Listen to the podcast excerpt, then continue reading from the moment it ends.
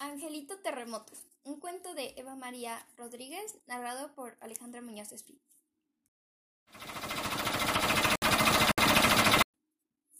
Ángel era un niño muy movido. Terminó ganándose el apodo de Angelito Terremoto. Angelito Terremoto no paraba en todo el día, pero no lo hacía con mala intención. Él solo quería pasárselo bien. Angelito Terremoto iba corriendo a todas partes en casa, en el colegio, en el patio, en el pabellón de deportes. Angelito Terremoto no paraba de correr. Y se caía una pelota en sus manos, en sus pies. Angelito Terremoto perdía la noción del tiempo y del espacio.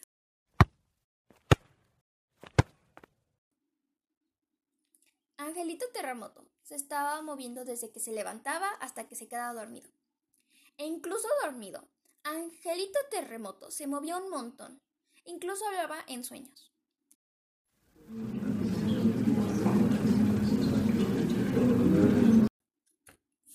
Y es que Angelito Terremoto tampoco paraba de hablar.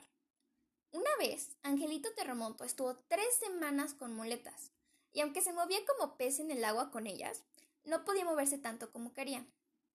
Así que Angelito Terremoto suplía la falta de movimiento de sus pies con el entrenamiento de su lengua, ya de por sí bien entrenada. La verdad es que a mucha gente le divertía ver a Angelito Terremoto en acción, pero a veces resultaba demasiado agotador. Además, cuando había más niños, Angelito Terremoto los alteraba mucho y resultaba muy complicado hacer las cosas. Un día, Angelito Terremoto tuvo una hermanita, pero cada vez que él se acercaba o simplemente estaba cerca, la niña lloraba.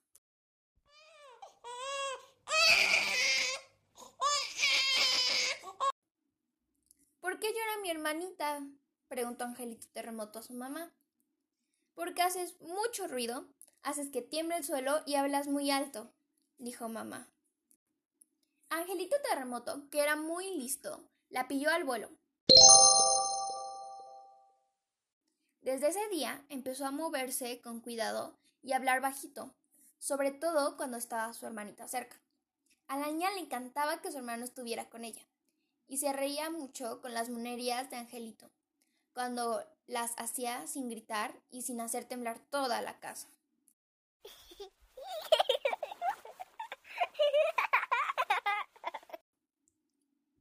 Mamá, ¿al resto de gente también le molestan mis gritos, mis carreras y mis gracias? preguntó Angelito Terremoto un día a su mamá. Angelito Terremoto. A veces, dijo mamá. Entonces será que me quede quieto, dijo el niño. Lo que hace falta es que pienses un poco en los demás, dijo mamá.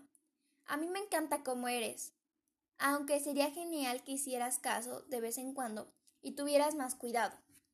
Vale, dijo Angelito, y se fue corriendo a ver a su hermanita.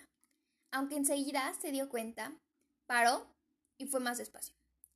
Así mejor, hijo, así mejor, dijo mamá. Y así se queda la historia de Angelito Terremoto, que poco a poco fue aprendiendo a pensar en los demás sin dejar de ser el mismo.